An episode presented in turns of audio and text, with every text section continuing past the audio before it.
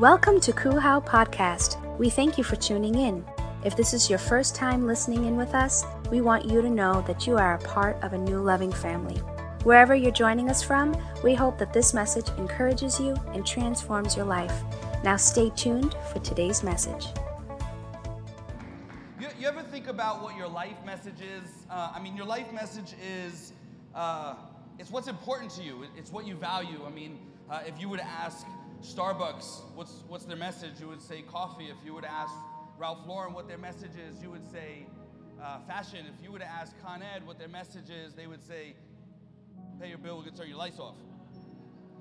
As a Christian, Jesus is what's important to me. Jesus is what I value. Jesus is my message. Jesus is my life message. I should be preaching Jesus whether I'm saying something or not. And there was a guy in the Bible who he had one message, and then Jesus intervenes, and he had a life change, and so he had a message change. I don't know anybody knows who I'm talking about, but this guy was intense. This guy wrote 13, possibly 14 books of the New Testament. This guy was no joke. Few have impacted history quite like this guy. This guy was so passionate about the message that he didn't care what happened to him. This guy was shipwrecked and beaten and left for dead and stoned and whipped and thrown in jail and bit by a snake. This guy would walk 20 miles a day because he felt everybody had to hear this message that changed his life. Anybody know who I'm talking about? But before Paul was Paul, Paul was... So before we meet Paul, let's meet Saul. You say, Jordan, Jesus is our message, so why are you talking about Paul? Because I want to, and I have the microphone, and I was asked to speak today, so I'm going to say what I want. You good with that?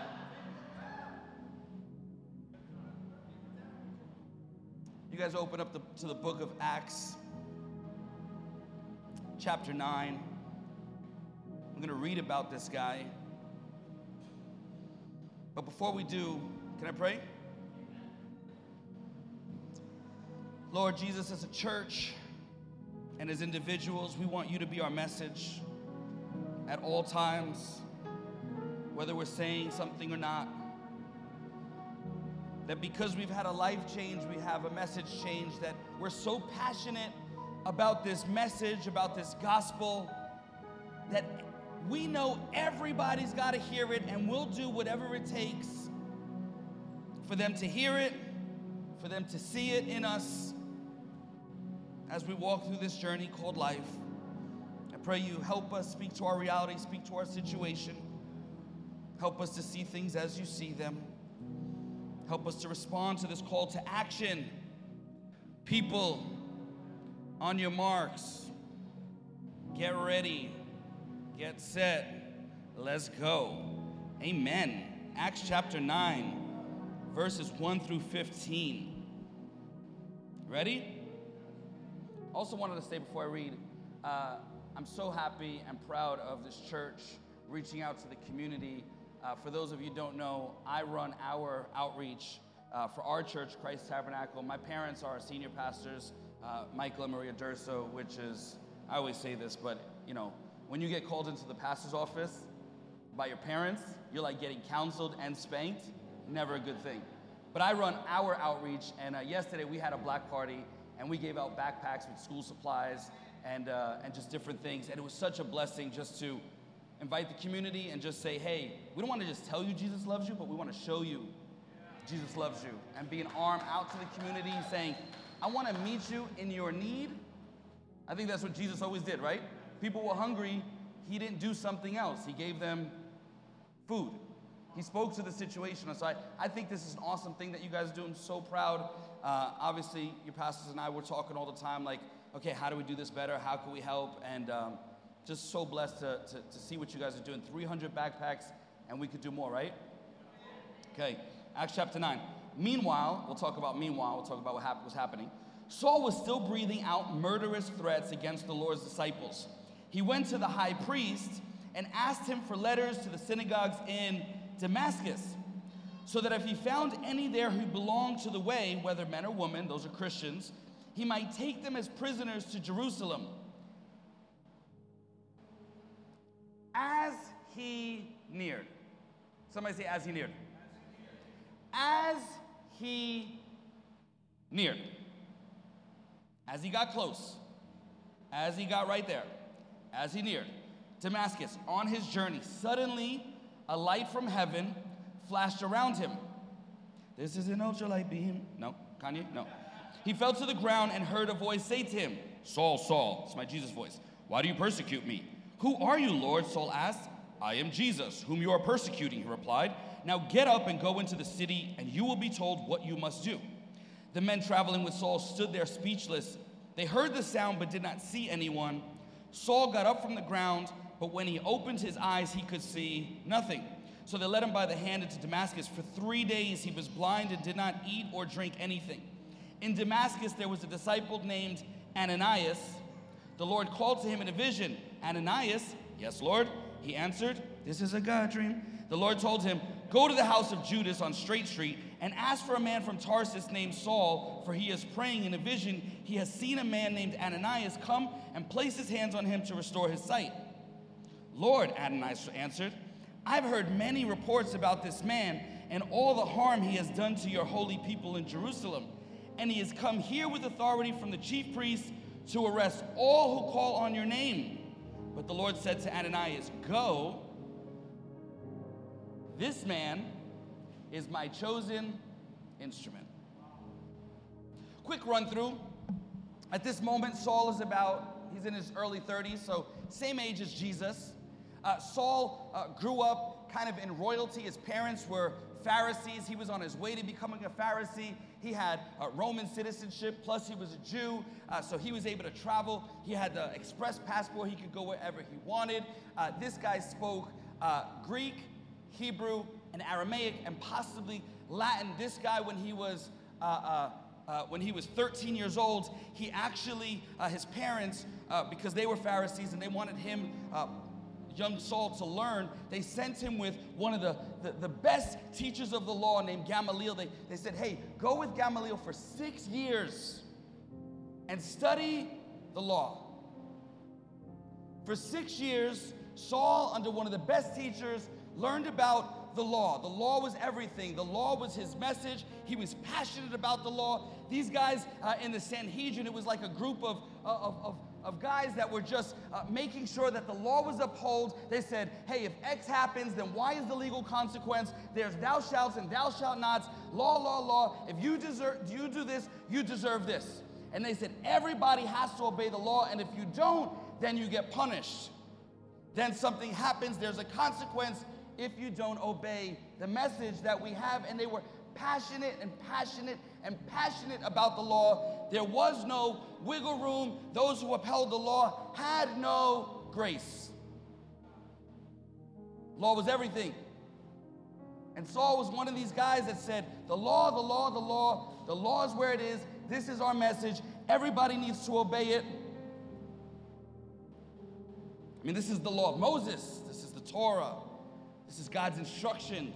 Everybody needs to obey the law. They were the bad boys. Bad boys, what you gonna do? What you gonna do, right? Like, we're coming for you. This is I love to sing while I preach. That's okay. I'm gonna sing. I don't care. I can't sing. I don't have a good voice, but I got the mic anyway. So,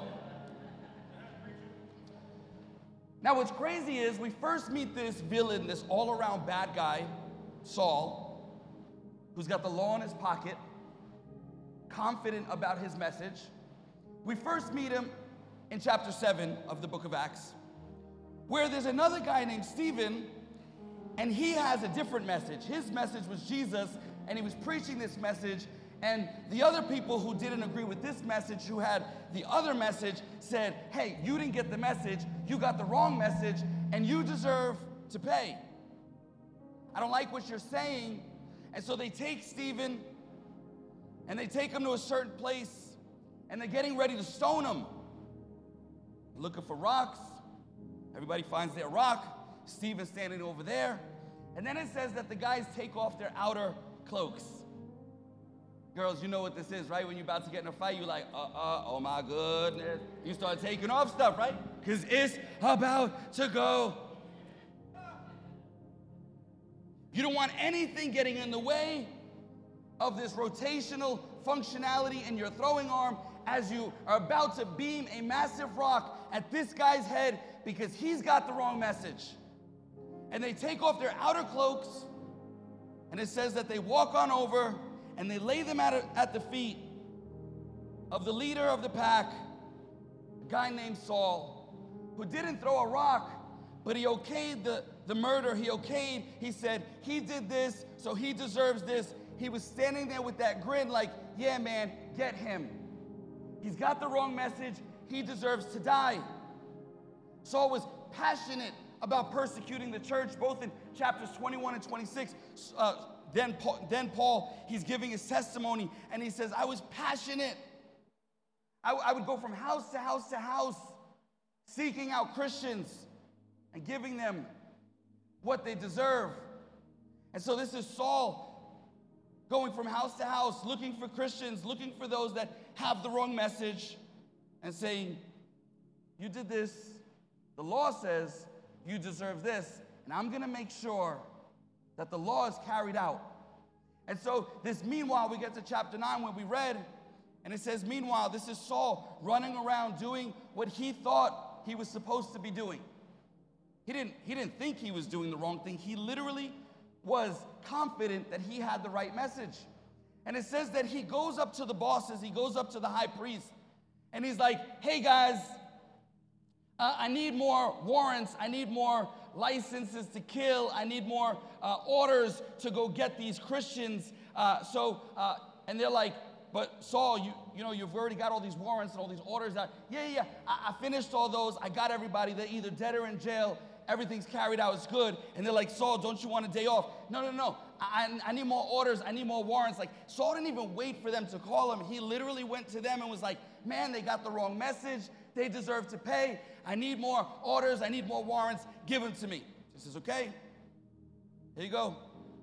Go get them, they're in Damascus. So he starts walking towards Damascus. And from Jerusalem to Damascus is 135 miles on horseback. This took days, possibly a week. I think to myself, Jordan, would you ride a horse and go out of your way 135 miles to tell people about Jesus? I don't get why there's so many people that oppose us that are willing to go harder and willing to go farther to stop us and to shut us up than we are willing to go tell them what actually can save them. I mean, Saul was out with a vengeance. 135 miles on a horse was nothing to him. He was like, I'm gonna go get those Christians. And if you imagine, days are going by, and at night it was dangerous to travel, so they would usually either go into a hotel or stop and build a fire and build camp. And I just imagine, I mean, when I read the Bible, I just kind of imagine, you know, them on the horses or at camp or having dinner, and they're talking about the game plan. They're talking about what's going to happen when we get to Damascus. I mean, we're going to get those Christians, those stupid Christians, those guys that got the wrong message. Oh, we're going to get them. When we get there, we're going to get them. Maybe they're laughing about what already took place. They're laughing about Stephen and what happened to him, and when the rocks actually hit his head and that first sign of blood, yeah, he got what he deserved, and all the people that are in jail. I mean, they're talking and they're thinking about this like, yeah, we got the right message, they got the wrong message, they deserve to pay, and they're on this journey for 130 something miles. But as he neared, see, as he got close, the law in his pocket, he could see Damascus over in the nearby distance. Maybe he sees some of the chimneys and the smoke going. Maybe he sees some of the lights on. Maybe he's getting close. Maybe he can smell, like he's so close he can smell it. Like, I don't know what Damascus smelled like, but that's kind of weird. I don't know why I said that. But like, it's so close. Like, they're so close. They're right there. And Saul was so close. Man, he was so far. And right when he gets near, the law was on its way to take away the freedom of those people, to go punish those people, to persecute those people, to whip and beat those people down.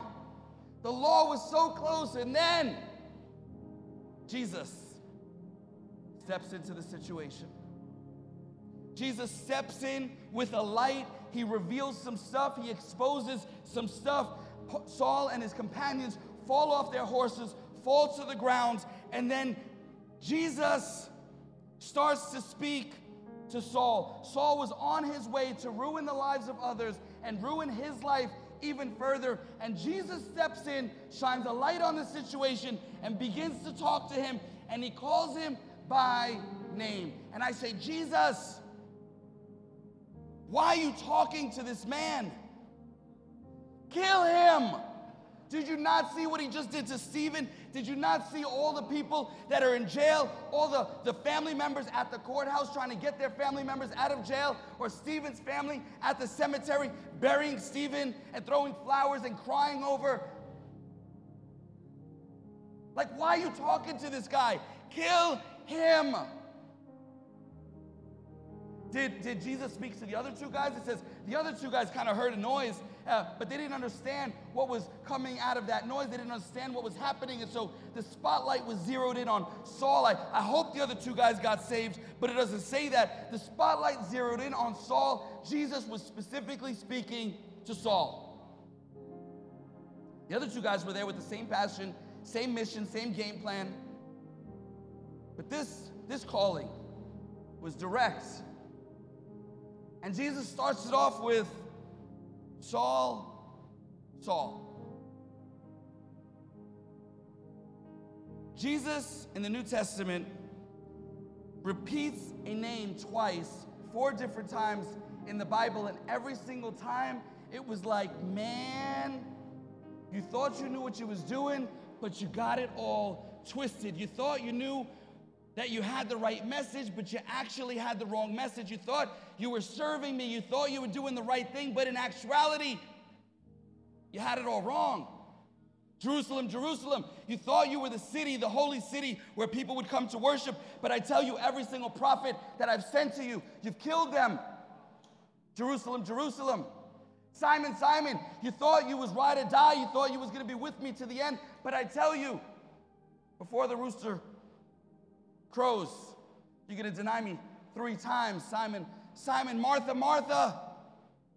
You thought you were doing the right thing by serving the table and serving the food, but I tell you, your sister who was at my feet actually chose the right thing. Jerusalem, Jerusalem, Simon, Simon, Martha, Martha. Saul, Saul, you thought you had the right message. You thought you were doing the right thing. You thought you were on the right road. You thought you were on the right track. You thought you were supposed to take that job or go out with that girl or go out with that guy or do this or do that, but I'm calling you out by name. I'm shining a light on the situation. I'm exposing some stuff, and I'm zeroing in on you. I'm calling your name, Maria, Maria, John, John, Jason, Jason, whatever it is, Jordan, Jordan. I'm calling you out by name, saying, man, you're going down the wrong road. You thought you had it right.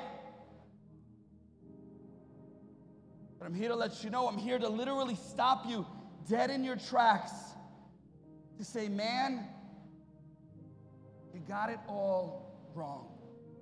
I've got a better road for you. I got a better path for you. I've got a better mission for you. I've got a better message for you. And Saul's on the floor.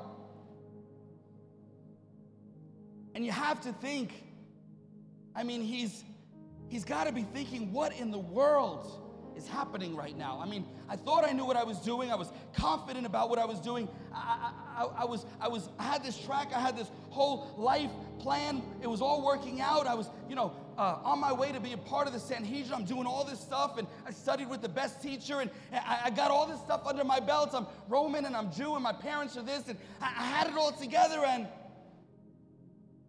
Jesus starts to have a conversation with him and wipes it all off the table.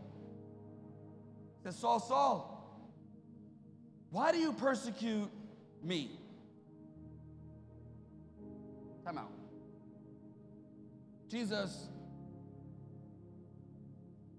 you're up in heaven at the right hand of the Father, chilling in heaven with gold streets and all these people bowing down and worshiping you.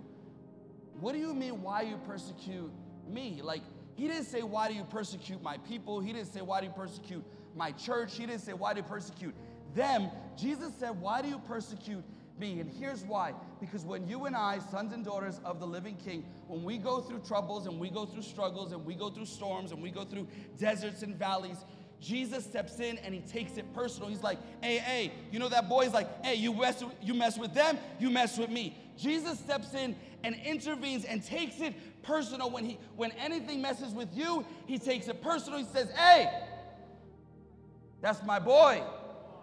That's my girl. You messing with them, you mess with. And Saul's just completely confused. He's like, but, who are you, Lord? Like, I don't get it. And he's like, Jesus, the one you're persecuting. And Saul's got to be like Jesus, like Jesus, the one that was walking around Galilee doing all those miracles. Jesus, like that Jesus? Yeah, that's me, that Jesus. Like Jesus, like the one we just switched out Barabbas for, Jesus, like Easter Jesus, like the one that went on the cross, Jesus, the one that said he was the Son of God, like that Jesus, like the Jesus that like I'm literally on my way to straight up murder people because they believe in you, Jesus, like that Jesus? Yeah, me, that's me, that Jesus.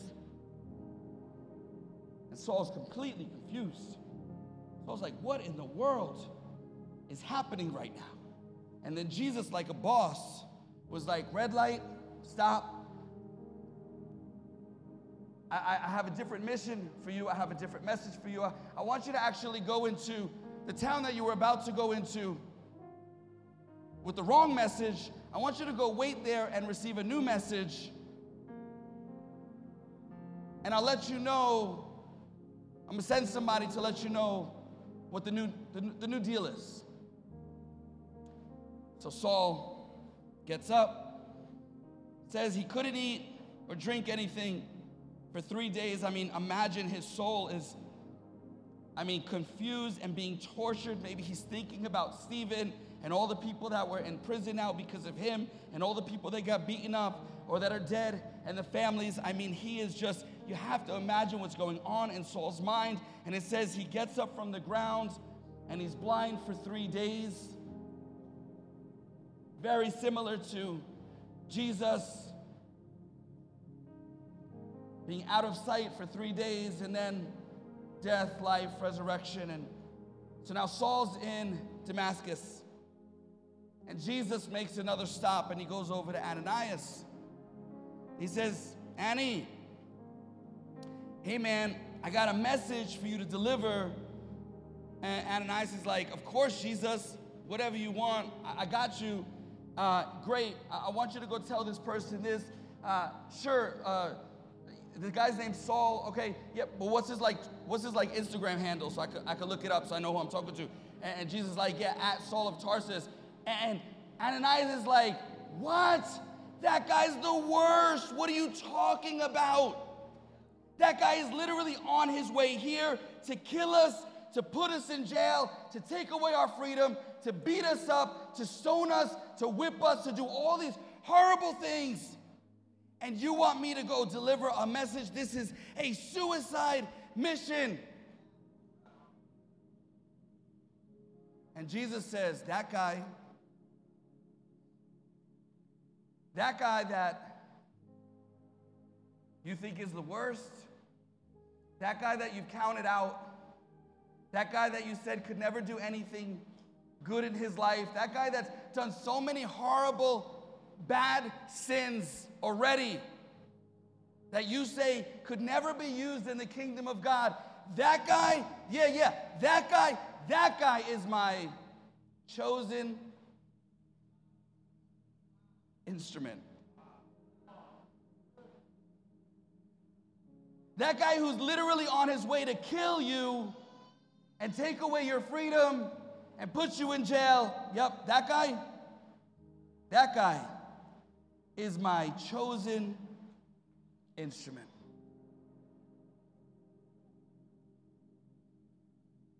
I'm kind of halfway through, but I'm going to ask the worship team actually to come up and help me. That guy. I mean, this is the gospel right here. This is the good news. You ready for some good news? This is the good news. As he neared, as he got close with the law in his pocket to imprison, to take away freedom, to beat, to whip, to put people in a bad situation because they did X and so they deserve Y, and that's it. The law is the law. Eye for an eye, tooth for a tooth. Thou shalt not. Law in his pocket as he neared. Listen, as the law neared, the law was so close, it was creeping up behind you whether you knew it or not. It was on its way to take away your freedom, to make you struggle, to make you think in your mind, man, I'm such a bad person. There's no way that I can ever be used. As the law was just creeping up on you, Jesus steps into the situation, shines a light, and literally calls you out by name. He takes our place. Like, as if you were in court and the prosecution is standing up and telling everything that you did, all the horrible, horrible things that you've done. And the whole court knows the verdict. Everybody knows what's supposed to happen now. I mean, there's little chance that you're going to get off the hook. I mean, even you know what the verdict is.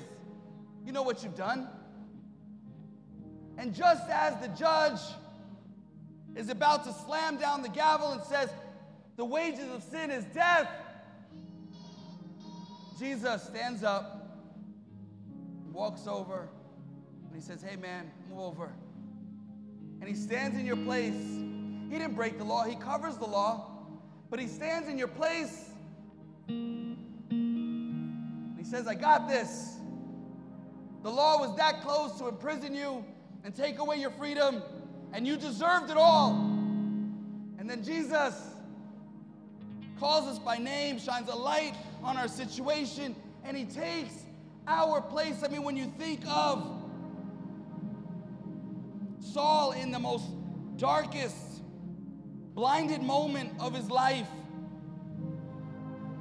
confused state, just like what in the world is happening right now. Things could not get any worse. And then Jesus stands up, and it's this amazing grace. How sweet the sound that saved a wretch like me.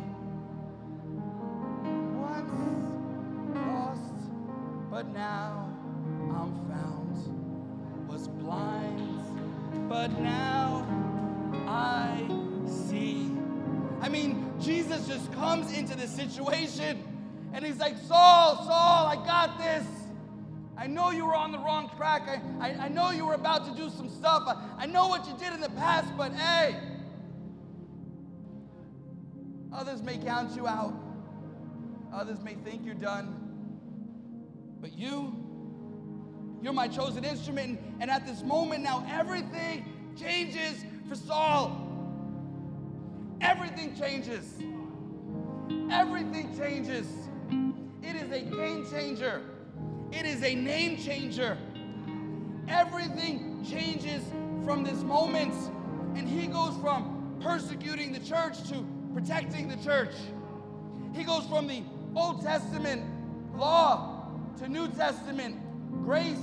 He goes from the written word to the living word. He goes from this Old Testament to writing 13, possibly 14 books of the New Testament. He goes from murderous threats to love letters. He goes from Saul to Paul. Hey, every single time in the Bible there's a name change, it's right after God speaks to that person, and there's this divine revelation of who God is, and then a new revelation of a new calling on that person's life, be it Abram to Abraham, Sarai to Sarah, Jacob to Israel, Simon to Peter, Saul to Paul. Every single time there was a divine revelation of who God is and who that person was called to be. There was a new mission, there was a new message, there was a new course for their life. And everything changes now at this moment for Saul. And now it's Paul. And Paul is so excited about this message that he's like, man, everybody's got to hear this message.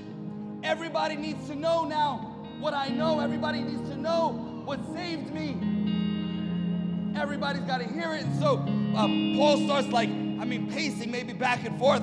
I can't imagine what was going on in the moment. And whether it was Paul was free or in jail, he was like, man, everybody's got to hear this message. And so he starts to write letters. And so he says, guys, I got something to tell you. And he starts with the Romans. So he says to the Romans, therefore, there is now no condemnation for those who are in Christ Jesus, because through Christ Jesus, the law of the Spirit who gives life has set you free from the law of sin and death. And to the Corinthians, the sting of death is sin, and the power of sin is the law. He, Jesus, has enabled us to be ministers of his new covenant. This is a covenant not of written laws, but of the Spirit. The old written covenant ends in death, but under the new covenant, the Spirit gives life. And to the Galatians, you who are trying to be justified by the law have been alienated, cut off from Christ. You have fallen away from grace. To the Ephesians, because of his great love, God made us alive with Christ, even when we were dead in our transgressions, for it is by grace you have been saved through faith. And to the Philippians, not having a righteousness of my own that comes from the law, but that which is through faith in Christ. To the Colossians, having canceled the charge of our legal indebtedness, which stood against us and condemned us, he has taken it away, nailing it to the cross. To the Thessalonians, we have been appointed to receive salvation through our Lord Jesus Christ, who loved us and by his grace gave us hope. And to Timothy, he says, this is grace that was given us in Christ Jesus before the beginning of time. To Titus, he saved us through the washing of rebirth and renewal by the Holy Spirit, whom he poured out on us generously through Jesus Christ, our Savior, so that, having been justified by his grace, we might become heirs, having the hope of eternal life. To Philemon, the grace of the Lord Jesus Christ be with your spirit. And just in case he wrote Hebrews, says the law made nothing perfect, and a better hope is introduced. Jesus is the better covenant. Law loses, grace wins. Law loses, Jesus wins. Come on, let's sing this. We hope you enjoyed this podcast. Our mission here at Christ Uncensored House of Worship is to love God, love people, and love life. Kuhau is a place where our story is still being written. Together, we can do more than we can ever do alone. If this message has encouraged you and you wish to partner with us in taking this message all across the world, go to kuhau.com/give or follow us on any social media platform. Thank you in advance for your support and generosity. Come and begin a whole new journey with us.